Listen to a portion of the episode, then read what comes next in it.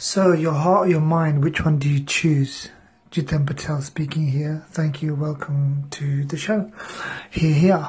That's what it's called at the moment. So, yeah, um, I also had a uh, an afterthought, which was actually, what about a bit of both? You know what I mean? Your mind and your heart. Like, you're not to die tomorrow. God forbid. MashaAllah.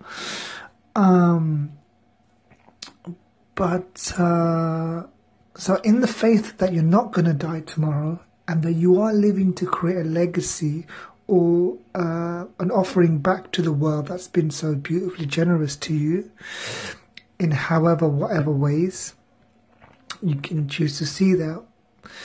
Um, it's true, but might not be true for you, so check it out. So, um, yeah, so doing a bit of both basically is like, okay, well, I'm not going to die tomorrow, so I have the opportunity to serve and live at my highest vibration and also to offer my inherent, you know, talents and skills and things that I've trained myself up to be. So, in terms of that, yeah, it would be possibly the, um, I'm still getting the V the, the the podcast vibe for me because I'm a natural speaker in that way, you know, and we're born with inherent qualities and skills and abilities. Like Michael Jackson had that, you know what I mean? Jimi Hendrix had that. But yeah, I know they learned, they taught, they trained at it, you know, and got beaten to funk to do it also. But it, it smashed it on the stage when they came out with it, you know what I mean? So anyway, so yeah, um, so a bit of both is good because it's like, okay, I'm not dying tomorrow.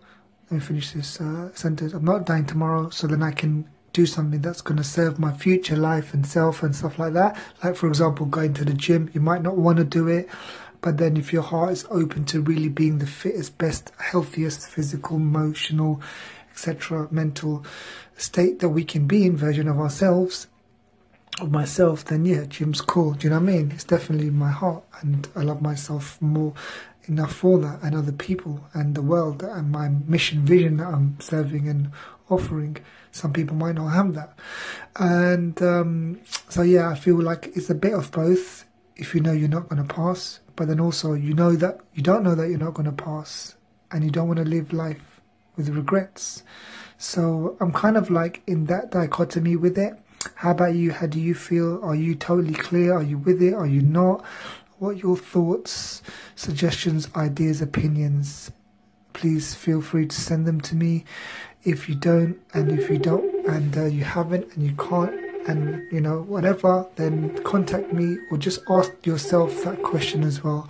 Answer the call of life you know? See what your own heart says. Hello?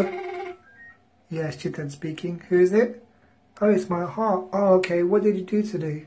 Well let me know what you do. Peace. To be continued